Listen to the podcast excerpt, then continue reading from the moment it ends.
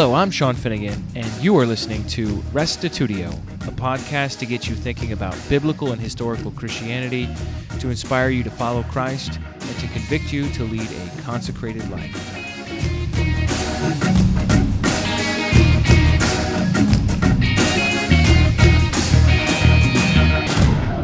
Episode 45 Talking with Jesus by John Courtwright. This is now the third in a series of messages related to monotheism. Having established that the Father of Jesus is the only true God, we must be careful not to denigrate or demote Jesus in any way. He is the perfect one who lived without sin and courageously faced death on behalf of all of us. In this message, John Courtwright shares what the scriptures say about Jesus in his heavenly ministry and specifically address the question of talking with Jesus. Here now is John Courtwright. Last night, Reverend McCabe so wonderfully shared about the sacrifice of Jesus Christ that he did on our behalf. What an awesome thing. That's what he has done for us. This morning in the teachings, we're going to be looking more at what Jesus does right now. Seated in his position of authority, what Jesus is doing now. I find it amazing, as John shared, that he became a curse for us. He became the lowest, accursed on a tree, and died on our behalf. And then God raised him from the dead. And because of his obedience, he went from the most cursed place on earth to being the most exalted at the right hand of God as I thought of this before coming to this teaching and uh, thinking on many of the things that Reverend Finnegan shared about our Lord last night, uh, I got to tell you, I, I, I, have, I shook with the fear of God in thinking about my Lord and uh, feeling so inadequate to be able to speak you know, on his behalf about him. Um, it's a very humbling thing when you come before our Lord and begin to ask to seek Him and to understand Him. And if you have your notes uh, from the, uh, I'm going to be going through a lot of this in the notes. In a majority of Christian churches, songs, prayers, and communication with Jesus are commonplace. In our church here, we are a monotheistic church. We believe in one God, the Father and his Son, our Lord Jesus Christ. Through the years, we have always acknowledged Jesus' importance as Lord in Christ, but we are aware that the church, the Christian church as a whole, has been deficient in giving honor, glory, and praise due the Creator, the Father of our Lord Jesus Christ, the Lord God Almighty, whose name is Yahweh. It is our desire to always keep these priorities in line with reverence due our God as recorded in Scripture.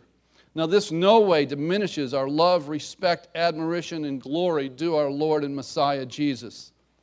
Rather, we desire to magnify our God and be sure to give Him, the Creator, the glory that He alone deserves. You know, through the years, uh, I, I, my whole life, I've pretty much been in a monotheistic church. Even though I was in a denominational church, the idea that Jesus and God were the same, I didn't even realize the church taught that. So, I always, from, from Sunday school, I believe God was God and his son Jesus was his son Jesus, and I do the distinction. So, um, and then as I, I've taught through the years, my, my whole life has been a monotheistic um, belief, and the people I've, I've fellowshipped with. I would have to say that um, through the years it's been interesting. As people sharing that same faith, I've seen two extremes on, I've seen some people who, who will because of monotheism, and we know that God is God and God is God alone, that if I ever give Jesus anything due him that would somehow be interpreted that I think he's God, I'm not going to get any close to that. On the other hand, I have been with people in the same fellowship of monotheism who believe that we don't acknowledge Jesus enough. I, you know, Jesus is my Lord, I need to acknowledge him. So you got like two sides of the spectrum, and I can tell you right now, I have no agenda here. I really just want to read the scriptures with you. I think a lot of these verses you're going to see and recognize. And so I have extensive notes. Now, I'm not going to be able to read all these scriptures that are in my notes. And you'll see many verses I'm going to put on the overhead so we don't need to turn to them because um, there's so much to say. And let me also say that I am certain there are so many other verses that I could go to on this subject that I'm going to fall far short to communicate what I want to communicate with you this morning. About 10 to 15 years ago in our church, we began to look at the importance of praise. We really started to study praise. And it kind of began to change the primary way we lead a congregation in singing. At the same time, we realized that although we had numerous amounts of song giving praise and honor to Jesus, we in our church lacked a lot of songs that gave praise and honor to God the Father.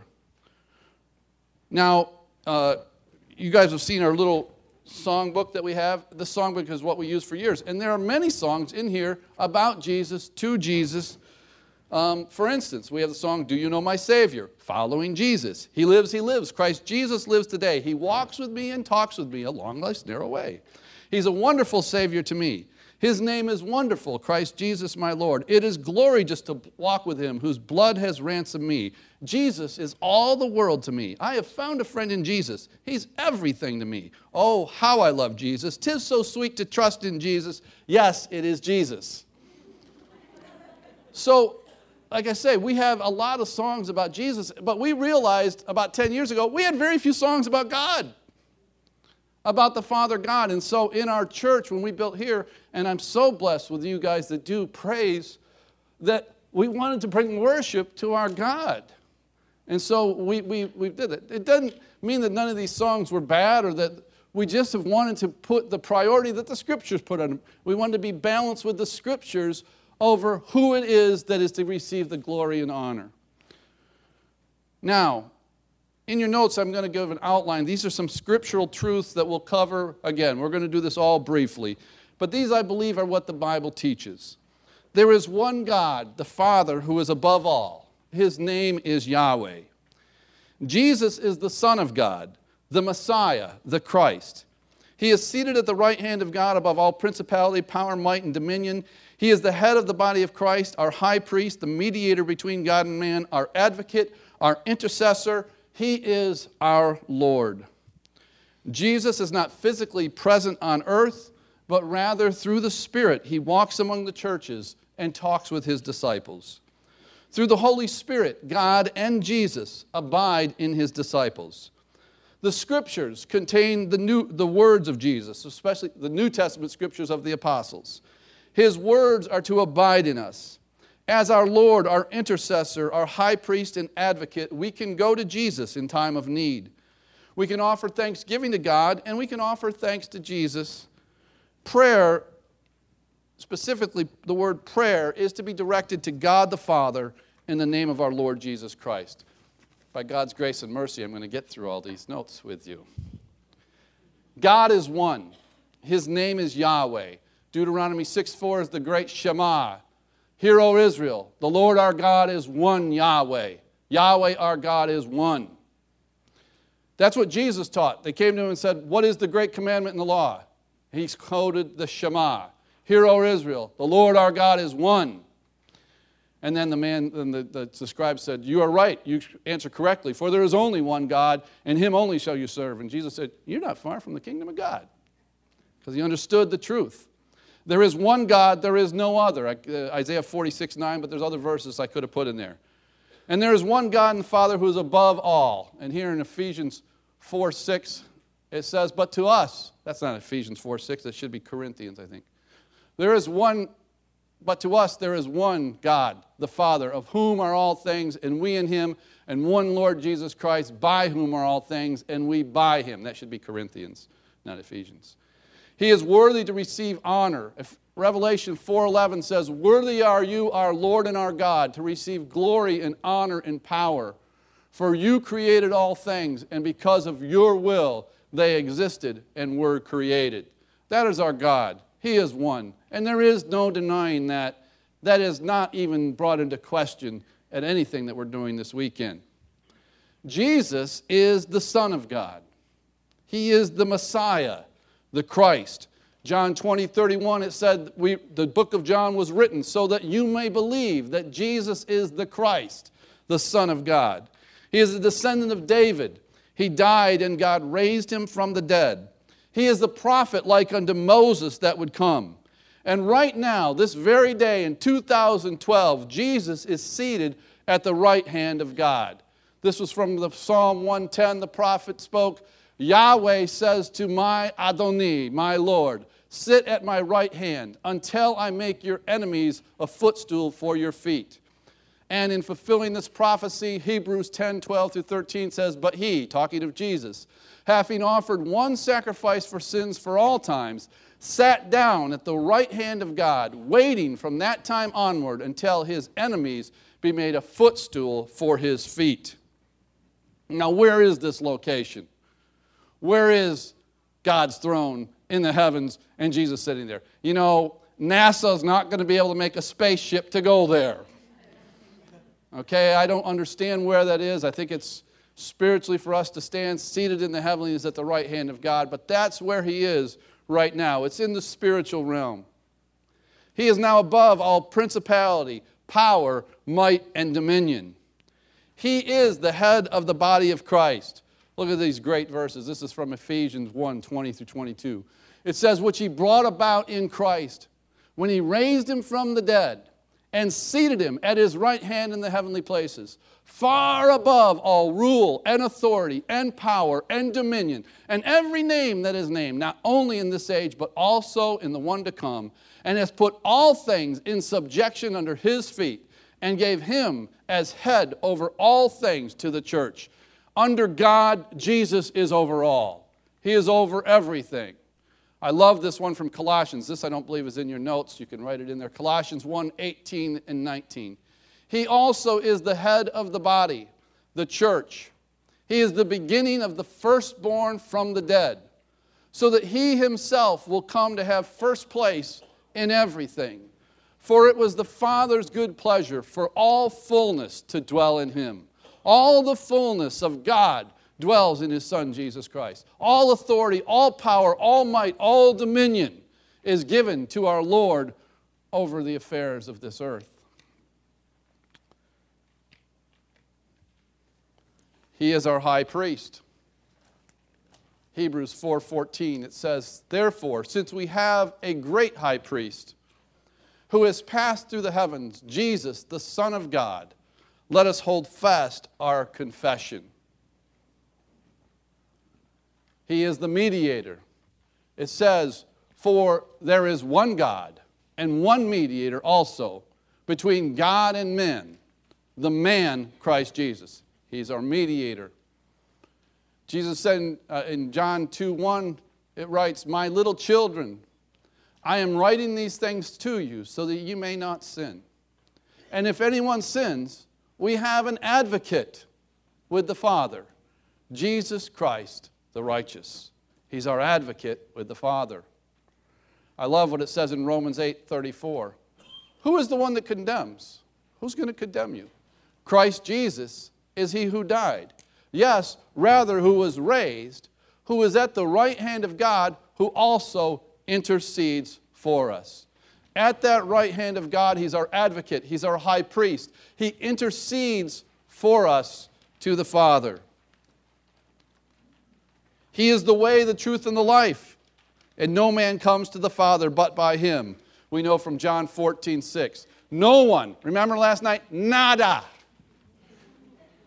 No one gets there without Jesus Christ. He is the way, the truth, and the life. He is our Lord. And this is what every person must confess. I love what this says in Philippians 2:11. And that every tongue will confess that Jesus Christ is Lord to the glory of God the Father. The apostles' words are just fantastic how it attributes who Jesus is and gives glory to God the Father. You see that so often in the scriptures. Jesus now, so these are all things, this is who Jesus is right now. This is who he is our high priest. He's our advocate. He's our Lord. He's our intercessor at the right hand of God. This is how he is. This is he's the head of the body of Christ. And he functions in this capacity today with his church. And he also is the Messiah. And soon he is going to be coming back to earth as King of Kings and Lord of Lords. I mean, he's our king today, but baby, there's a day coming when he will all the world will know who's king when he comes back. You see, Jesus, I like to say he's second in command. God is over all, Jesus is like his general, as in a sense. He's, right, he's the governor working for God. Um, and I, I'd like to give you some, uh, it's, it's, a, it's a human analogy, but I think it really communicates for us to understand Jesus as Lord, as, as someone acting in a position where you've been given authority and rule and dominion over others, where someone who has this dominion bestowed this um, responsibility on another. And I think in the Bible, one of the best records of this is, is the record of Joseph in Egypt, where, um, remember the story, Joseph's brothers sold him into slavery. He went into Egypt into slavery. Then he got put in prison, but then some guy, he had a dream of the butler and the baker, he interpreted. And then Pharaoh had a dream, called Joseph to him, and Joseph interpreted the dream and told him what was going to happen in the, country, in the nation of Egypt for the next 14 years. And then, and then Pharaoh said, We got to find a wise person to oversee everything, to run everything. So this, and then this is what Pharaoh communicated to, to Joseph in Genesis 41 39. So Pharaoh said to Joseph, since God has informed you of all this, there is no one so discerning and wise as you. You shall be over my house, and according to your command, all people shall do homage, or they'll worship, bow down. Only in the throne I will be greater than you. Pharaoh said to Joseph, See, I have set you over all the land of Egypt. Then Pharaoh took off his signet ring from his hand and he put it on Joseph's hand and clothed him in garments of fine linen, and put the gold necklace around the neck. He had him ride in his second chariot, and they proclaimed before him, Bow the knee. And he set him over all the land of Egypt. Moreover, Pharaoh said to Joseph, Though I am Pharaoh, yet without your permission, no one shall raise his hand or foot in all the land of Egypt. Pharaoh made Joseph Lord on his behalf. He made him Lord over his kingdom. He made him Lord over his people. They would come to Joseph, say, they, they come to Pharaoh, said, We need some food. He said, See Joseph. He's in charge. He gave him that responsibility. Later on, when the brothers came to Joseph uh, and he revealed himself to them, this is what Joseph told his brothers. Um, ah, we got a little. He said, Now therefore, it was not you who sent me here but God. And he, God, has made me a father to Pharaoh and Lord over all his household and ruler over all the land of Egypt. Hurry, go up to my father and say to them, Thus says your son Joseph, God has made me Lord of all Egypt. Come down to me, do not delay. Joseph was made Lord over Egypt. It's very, very simple to understand. Joseph um, also, um, when, when, when he was kind of playing with his brothers Judah, and they were a little afraid of him, this is, this is him in, when Judah came to him. And when Judah and his brothers came to Joseph's house, he was still there, and they fell to the ground. They bowed before him. And then Judah approached him. See, they, he was Lord. He was over them. They realized Judah was, you know, Joseph was everything. This one in Egypt, they didn't know it was Joseph at the time, but if they wanted food, he was, he was their Lord. They, they bowed to him. And Judah approached him and said, Oh, my Lord, make your servant please speak a word in my Lord's ears, and do not be angry with your servant, for you are equal to Pharaoh. Was Joseph Pharaoh? No, but he had been given all dominion, all authority, all power over the land of Egypt, over the nation, over Pharaoh's people. He gave him all that responsibility. Again, this is a human understanding, but I think it gives us a comprehension of what it means that Jesus is Lord that he is over God's heritage. He's over, but he's over everything all dominion, all power, all authority, everything on earth, all kingdoms and nations of the earth. Jesus is now over because God gave him that responsibility. In the scriptures, uh, you have the anointed of the Lord. In the Hebrew, it's the Mashiach, the Messiah, right? The Messiah was the anointed of the Lord. The Lord's anointed over God's people was the one that represented God to the country, was the one that represented God to Israel. David was the anointed of the Lord. He was the one whom God had appointed as king, as the Messiah over his people. And I love this record in what it says here in Chronicles. Just before he, he anoints and he's going to give the kingdom over to Solomon, this is what it says when the people came to David. Then David said to all the congregation, Now bless Yahweh your God. And all the congregation blessed Yahweh, God of their fathers, and they bowed down their heads and worshiped Yahweh and the king.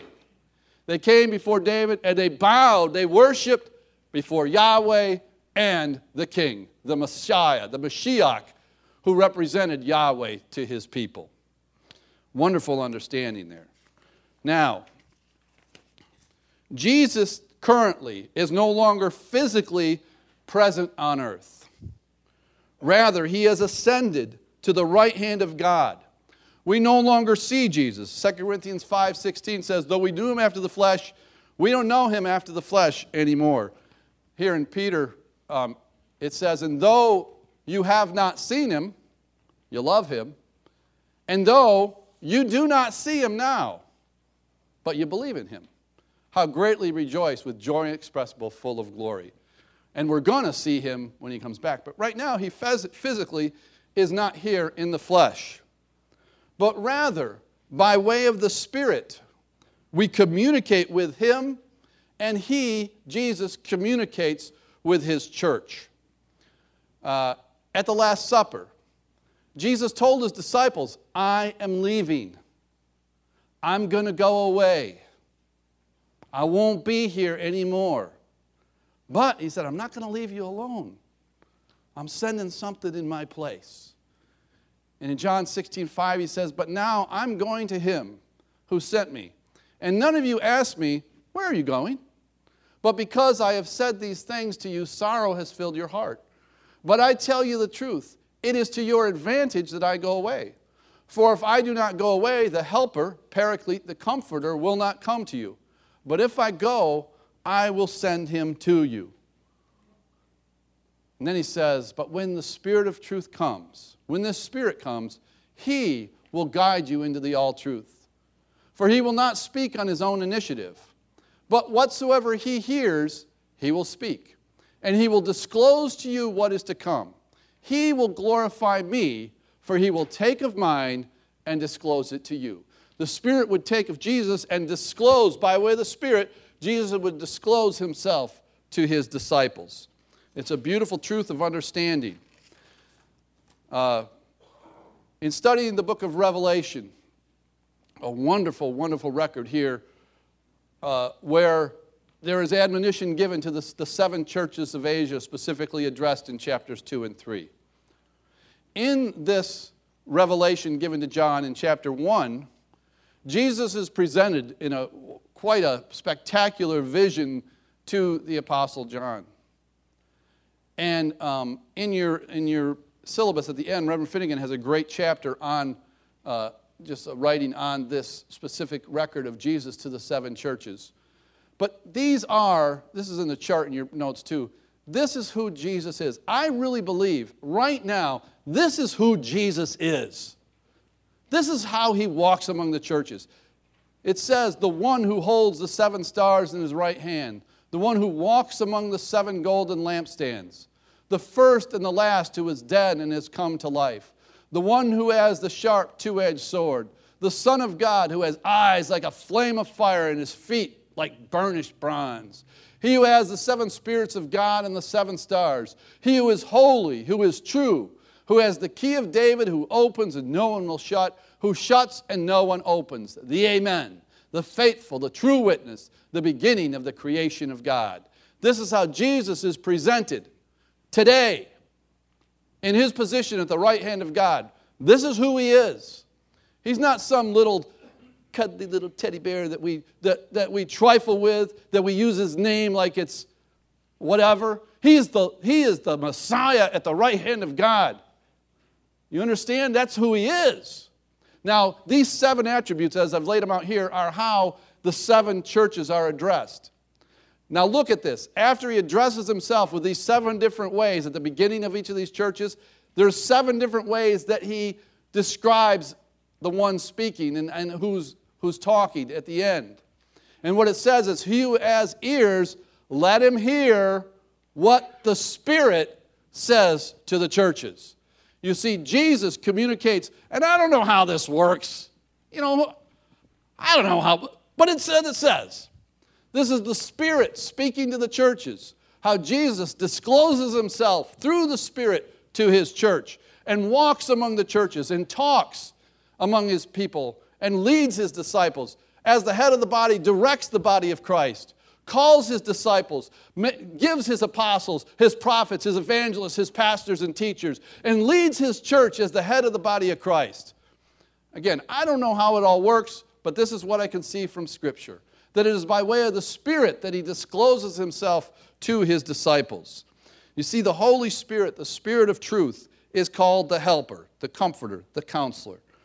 Through the Spirit, both God and Jesus abide in his disciples. Jesus departed from the earth, but he sent the Spirit to guide, to bring his words to remembrance, to show things to come. Now, confusion arises when we don't keep straight who's who. You read the apostles, read the writings of the apostle Paul. They are very clear, very concise. There's no mixing it. There's no guesswork in communicating God the Father and our Lord Jesus Christ. Every one of the epistles, Paul writes, from God our Father and from the Lord Jesus Christ. It's very straightforward. God, Yahweh the Father, and his Son Jesus are not one and the same. The scriptures reveal clear differences, and these are just some. I, I don't have time to go through this in detail, but for instance, Yahweh is not a man. Jesus was a man. Yahweh cannot be tempted. Jesus was tempted in all ways. Yahweh cannot die. Jesus died. Jesus said the Father knows when the end can come, but he said the Son doesn't know when the end's going to come. Jesus said the Father is greater than I. Clear distinctions. But the confusion, I think, comes in that there are similarities between God the Father and his Son. For instance, here's just a few Yahweh is called Lord of Lords. Jesus is called Lord of Lords. Yahweh is King. Psalm 47 2. Jesus is King. Yahweh is called Savior. Jesus is called Savior. God is the author of salvation. Jesus is the agent that brought that salvation to pass. Yahweh is called shepherd. Remember Psalm 23 1? Yahweh is my shepherd, I shall not want. Jesus is called shepherd. I am the good shepherd, right? Yahweh is the Lord God. Jesus is the Lord Christ. The fact that the name of God, Yahweh, and the Hebrew titles Adonai and Adoni were all translated by one Greek word, kurios, adds confusion to this understanding. I think it was very detrimental to us understanding who the Lord is. So, in reading the words Lord, especially in the New Testament, because there is no distinguishing with the Hebrew language, the context reveals who the Lord is talking about. We had a seminar last fall where we went through usages of Lord, and I would say, you know, 99% of them are really easy to understand. There's a few it's difficult, but it's really pretty easy to read the context and to know who's who. Today, um, we sing some songs. And you know, it's funny, I've talked to some people who sing these songs, and uh, when they're singing it in their heart, they're singing to God. And I'll talk to some people who are singing the exact same song, and in their heart, they're singing to Jesus. And uh, uh, I'll give you an example. I love you, Lord, and I lift my voice. To worship you, O my soul, rejoice. Take joy, my King, in what you hear. May it be a sweet, sweet song in your ear. I've talked to people who say that, well, I'm singing to God, because you only worship God. And other people say, well, there's a worship you give to Jesus, and it says King, so this is really talking about Jesus. I don't know. I didn't write the song. Right? Those are the words of men. You understand? It's the word of God that we want to be most concerned with. And I tell you what, I am so thankful for the people that do praise Jim and Carrie, for Andy and uh, Victor, and for uh, Ralph, you guys that do this. I mean, that is a huge responsibility that when you are presenting a song to a congregation, that you don't mix up who, who's who and still be able to glorify and give the praise that's due our Lord Jesus and that which is due our Lord God, the only true God. You guys do an awesome job, and, and this a little give a little help out here. You guys should pray for them. Pray for our praise leaders. Pray for these people who who lead because I'll tell you what, music has a big bearing on what people believe and doctrines that people hold, and that's why we take it so serious. Now we can talk about artistic license, but I'm more concerned about scriptural truth. You know, and then there's some songs you just can't fix. I mean, some, some you could tweak a word there, but some of them you just, you, you, you can't do anything with it. But anyway, now this is important. I believe Jesus' will is never at cross purposes with God's will. You see, Jesus is in a position of authority over all power, might, dominion, but he is in subjection to God. On the earth, remember, he always did the Father's will. And I believe today, at the right hand of God, he's still always doing the Father's will. Maybe even more so, huh? There is nothing that Jesus, by way of the Holy Spirit, that would communicate to the church that would be contrary to the will of God. They are one in purpose. John 10 30, he said, I and my Father are one. John 17 23, he said, The glory which you have given me, I have given to them, that they may be one just as we are one, I and them and you and me, that they may be perfected in unity. The reason I say this is that, like in a corporation, you may have a chairman of the board. He's over all, and under him there's a president, right? Now, in a human relationship, that president, that chairman the board might have different of opinions. So I may go to the president to get one answer if I want to, and I may go to the chairman of the board to, to lead another way because they might not be one and the same. Never true with God and Jesus. You're never going to go to Jesus for anything that God would not give you. You're not going to go to God for anything that He's not going to give to Jesus to give to you. You understand? It's just, it's simple to understand these things. Now, Acts chapter 9. Acts chapter 9. This is the record of the conversion of Saul. And starting in verse 3, it says, As he was traveling, Acts 9, verse 3.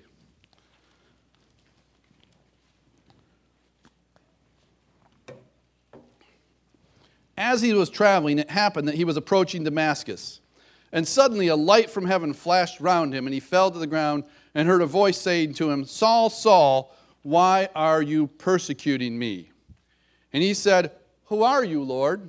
And he said, I am Jesus, whom you are persecuting. So Jesus is talking to Paul. But get up and enter the city, it will be told you what you must do. The men who traveled with him stood speechless, hearing the voice, but seeing no one. Saul got up from the ground, and though his eyes were open, he could, not, he could see nothing. And leading them by the hand, they brought him to Damascus, and he was three days without sight, neither ate nor drink. Keep a finger there and look at Acts 26. Acts 26. This is him re, re, uh, talking about this incident on the road to Damascus. He's, he's going, I think he's before Agrippa here in 26, verse 14. He's repeating this. He says, And when I had fallen to the ground, I heard a voice saying to me in the Hebrew dialect, Saul, Saul, why are you persecuting me? It is hard for you to kick against the goads. And I said, Who are you, Lord? And the Lord said, I am Jesus, whom you are persecuting. And in verse 19, he says, So, King Agrippa, I did not prove disobedient to what? The heavenly vision. What Paul saw was a vision of Jesus on the road to Damascus, and Jesus communicated to him via this vision. Look at Acts 9. Acts 9, back there. Now, the Lord goes and speaks to Ananias. Verse 10 Now there was a disciple at Damascus named Ananias, and the Lord said to him in a vision, Ananias. And he said, Here am I, Lord. And the Lord said to him, Get up and go to the street called Straight, and inquire at the house of Judas for a man from Tarsus named Saul, for he is praying. And he has seen in a vision a man named Ananias come in and lay his hands on him so that he might regain his sight. But Ananias answered, said, Lord, I've heard much about him. And in verse 17, anyway, so Ananias and departed, he goes to find Saul, and he entered the house after laying hands on him, and he said, Brother Saul, the Lord Jesus, who appeared to you on the road by which you were coming, has sent me so that you may regain your spirit and be filled with the Holy Spirit. So, just as a vision appeared to Paul, a vision of Jesus appeared to Ananias, and Jesus spoke to these people to bring this thing together as he's directing his church. Um, I, you don't need to turn to uh, Acts 10 uh, about Peter.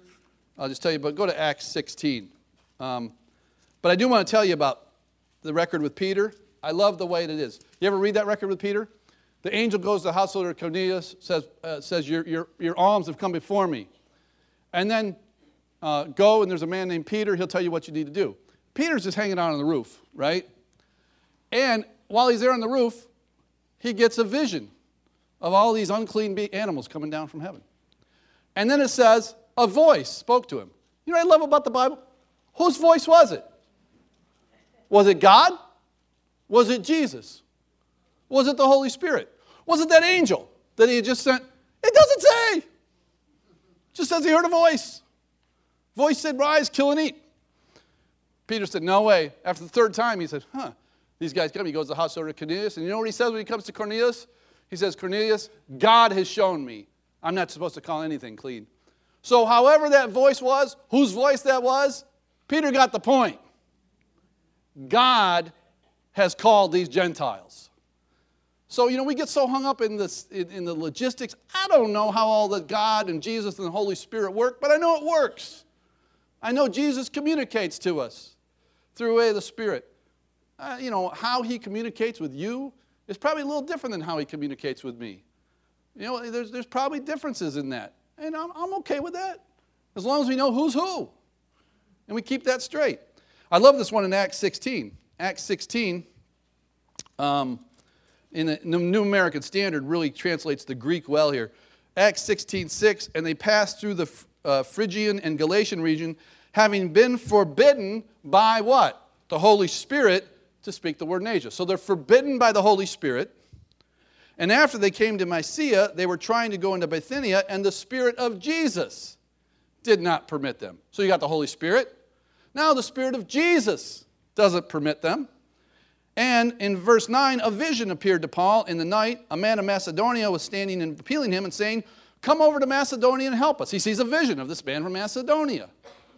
And when he had seen the vision, immediately we sought to go into Macedonia, concluding that God had called us to preach the gospel to them. So, what do you want to do with that? God can communicate to his church by way of the Holy Spirit. Jesus, as the head of the body of Christ, can communicate to his church. It's just very simple. An important thing we need to remember is that the scripture, these contain the words of Jesus.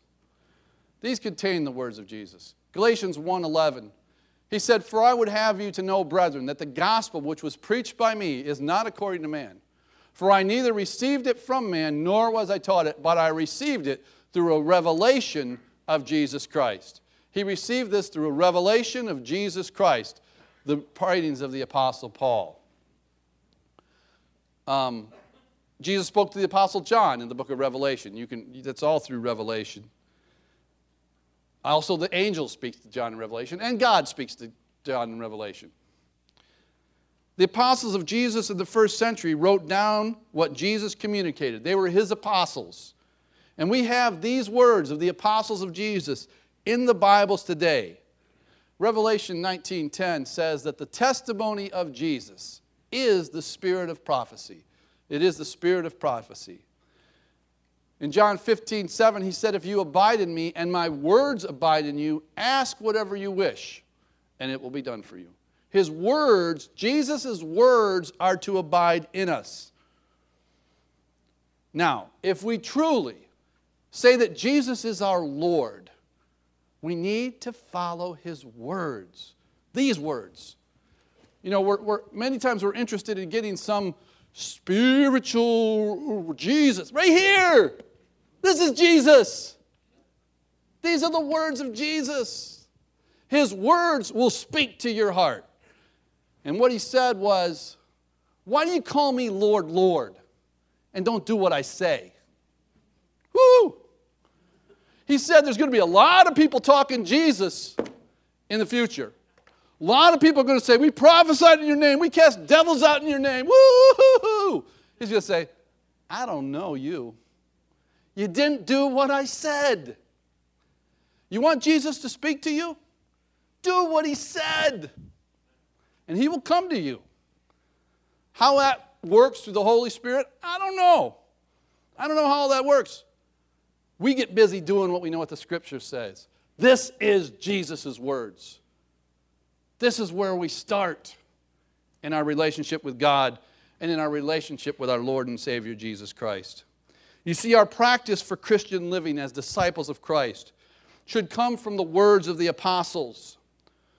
Our speech and our vocabulary should emulate Scripture. Now, there's certain phrases that are common in Christian churches. And though I don't necessarily think the phrase is inaccurate, it's not a biblical phrase. For instance, praise Jesus. Praise Jesus. Do you know there's not one verse of the Bible that says that? I was amazed because I thought it's got to be there a couple times. Not once. Now, I think we are to praise in its, in its simple forms, mean that you give, you know, you speak well of someone. Absolutely. But in the scriptures, when there's a direction of command to give, it's praise God, praise Yahweh, Alleluia, praise Yahweh. That's something. Another one you hear. Thank you, Jesus. Thank you, Jesus. Thank you, Jesus. Not a biblical term. Not used once in the Bible. So now, am I thankful for my Lord? Am I thankful for what John shared last night? Oh my gosh. And can I thank my Lord for what he's done for you? Absolutely. But the scriptures are pretty, pretty much across the board on this. I thank my God through my Lord Jesus Christ. We'll look at Thanksgiving a little bit later. The writing of the apostles are very deliberate and accurate in their communication. And I've given you some examples of this in your notes, where they thank God through our Lord Jesus Christ. Here's a few other things. Let's just look at these about who Jesus is. It says in Hebrews 4:16, "Therefore we have a great high priest who has passed through the heavens, Jesus the Son of God. Let us hold fast our confession, for we do not have a high priest who cannot sympathize with our weaknesses, but one who has been tempted in all things as we are yet without sin. Therefore, let us draw near with confidence to the throne of grace, so that we may receive mercy and find grace to help in the time of need." I think that verse says you can go to Jesus in time of need. He is there at the front. I think that's what that says. Matthew 8 20, he said, teaching them to observe all that I command you. And lo, I am with you always, even to the end of the age. Jesus is here right now with us. As we walk with him, he is with us till the end of the age. In Matthew 18 19, he said, Again, I say to you, if two of you agree on anything on earth about anything they may ask, it shall be done for them for my Father who is in heaven. For where two or three have been gathered together in my name, I am there in the midst. Jesus is in the midst of those who gather in his name. He's right there. Matthew 11, what a beautiful verse. Come to me, all who are weary and heavy laden, and I will give you rest. Jesus can give us rest. This one I love. This one, uh, I, I 2 Corinthians 12 is the record where Paul has a thorn in the flesh, right? He's, you know, it, it is trying to buffet him. And here's what it says. And this is one of those places where the word Lord isn't, you know, just says Lord. He says, Concerning this, I implored the Lord three times that it might leave me. And he said to me, My grace is sufficient for you, for power is perfected in weakness. Most gladly, therefore, I will rather boast about my weaknesses so that the power of Christ may dwell in me. I can tell you right now, I have talked to people very adamant that this is God. And I've talked to people on the other end, these are monotheists too. On the other end, no, that's Jesus. Oh, I'm okay either way. I'm okay either way. I think it's all right. I beseech my Lord. I need help. I can seek him. I can go to him. I can go to my God. Jesus is at his right hand. And I know that by way of the Holy Spirit, Christ is in me. And that's the way I live and I move and I walk. Stephen, upon seeing the vision of Jesus, remember in Acts 7, he called upon Jesus. He said, Jesus, do not hold this sin against them. Ask Jesus, please don't put that sin on them. Jesus has some power to forgive sins there at the right hand of God. And in the end of Revelation, upon Jesus saying, I'm coming quickly, John says, Amen. Come, Lord Jesus. Come, Lord Jesus. I tell you, I pray that in my prayer. Oh, Lord, come. Come, come. We can offer thanksgiving to God and we can offer thanks to Jesus. And I got to tell you, of all the things that I was very surprised about when I really looked at this for the first time, was this thing on thanks, thankfulness. You know, I thought, you know, there must be tons of places that say thank Jesus in the Bible. But I looked at, look at, check it out yourself. 47 times thanks is directed to God the Father. 47 times. Uh, this is thanks, thanksgiving, all those. Four times thanks is directed to another person, where someone thanks the believers for what they did, right? Seven times we are told to have an attitude of thanksgiving. And two times in the scripture, thanks is directed to Jesus. I, I don't know about you, but I found that really amazing. I'm just telling you, it was like, whoa, I thought it would, I thought there'd be a different ratio there. But that's, that's the, the, the precedent of Scripture. Um, the one record of thanks, actually, is pretty cool, is when the leper comes, the leper comes and he gives glory to God and he bows down to Jesus and thanks him. And, that's, and I see him giving glory to God through Jesus. It's really kind of a cool record where he does that. That's one of the records. And the other one is here in 1 Timothy. I put in your notes. The only one that says this, 1 Timothy 1:12. I thank Christ Jesus my Lord, who has strengthened me because he considered me faithful, putting me into service. I thank Christ. And I tell you what, when I teach, I thank Jesus my Lord that I have the ability to teach because I believe he is the one that directs the church. He is the one that calls his disciples and directs the body of Christ and calls his apostles, prophets, evangelists, pastors, and teachers, and for all the ministry and all the service in the body of Christ. And Paul thanked his Lord and Savior here. We thank Jesus for what Jesus did. We thank God. When I, when I eat my food, I thank my God for providing that. When I look outside and I see the beauty of the universe, I bow my knees to my God and Father, the creator of all things. When I think about what my Lord and Savior did for me at Calvary, oh, I thank Him. I thank Him for who He is and what He's done for me. When I have my, when I do the, the covenant and I take the sup, I am so thankful. You understand? Uh, you know what? Lighten up. It's, it's, it's, it's just beautiful. And the scriptures very clearly show these distinctions. Now, the word prayer, when you're talking about prayer, which is, which is devotion, where you're giving your all, and it's the word in the Greek, it's, it's prosukoi and proseuchomai. Every single time, it is only to God. You can check it out in your Bible. Every single time, that type of total devotion and prayer is always directed to God in the name of Jesus Christ. And one of the beautiful things is if we call him Lord, right, we are to do what he said, right? They came to him. They said, Lord, teach us how to pray. And he said, Our Father, which art in heaven, hallowed be thy name. Paul and all his apostles prays to God the Father in the name of Jesus Christ. That is the way, that is the standard set. Can we pray to Jesus? I don't think there's a problem. Can I beseech? Absolutely. He's our Lord. We can talk to him, he can talk to us. But we've got to remember who's who. That's just really the whole key to this whole thing. And now I'd like to close with you in Revelation chapter 3 and put one little thought here for all of us to consider. Revelation chapter 3.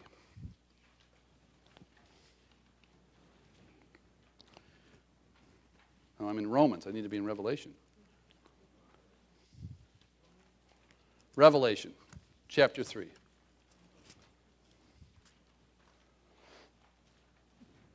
This is to the last church of Laodicea. Jesus is speaking. It says in verse 20, He said, Behold, I stand and knock at the door. I stand at the door and I knock. If anyone hears my voice and opens the door, I will come to him and will dine with him and he with me. Jesus is knocking. Now, I don't know a lot of your lives. I don't know if there's any of you who have never made Jesus Lord of your life. I don't know if there's anyone here who has never confessed him as Lord. But I invite you right now go to him. He's knocking. He's knocking. Make him Lord of your life. There's many of us. What are we doing with our lives? I'm telling you, if you want Jesus to talk to you, if you want His Spirit to dwell in you, if you want Him to abide in you, make Him Lord, and you make Him Lord by studying His Word and doing what He said. If you're doing things in your life that are contrary to what our Lord said, He's not really talking to you. You make Him Lord by doing what He said, walking out on what He said to do. And when you do, He will come and make His abode with you. He's standing at the door knocking. Who wants to be my disciple? Who wants to live for me? Who is it that wants to walk and talk with our Lord and Savior Jesus Christ?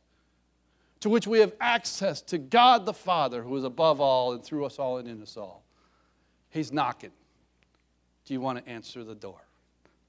Heavenly Father, I thank you for your grace and your mercy. Lord, I know I've I'm fallen so short in communicating this today. I ask you for forgiveness for where I failed. But I thank you so much, God, that we can know our Lord and Savior Jesus Christ for what he's done for us and how you have exalted him above all principality, power, might, and dominion. And that we could walk and talk with him this day, that we could hear his voice, we could hear what he calls. God, that we can be true disciples of Jesus. Thank you for this. In the name of Jesus Christ, amen.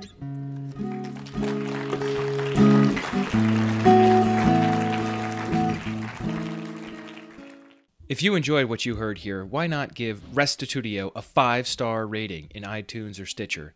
Doing so will help others find this podcast and inspire them to love God, follow Christ, and seek truth wherever it leads. Thanks for listening, and check us out online at restitutio.org, where you can find an archive of all the podcasts, as well as a bunch of articles and links to other resources. And remember, the truth has nothing to fear.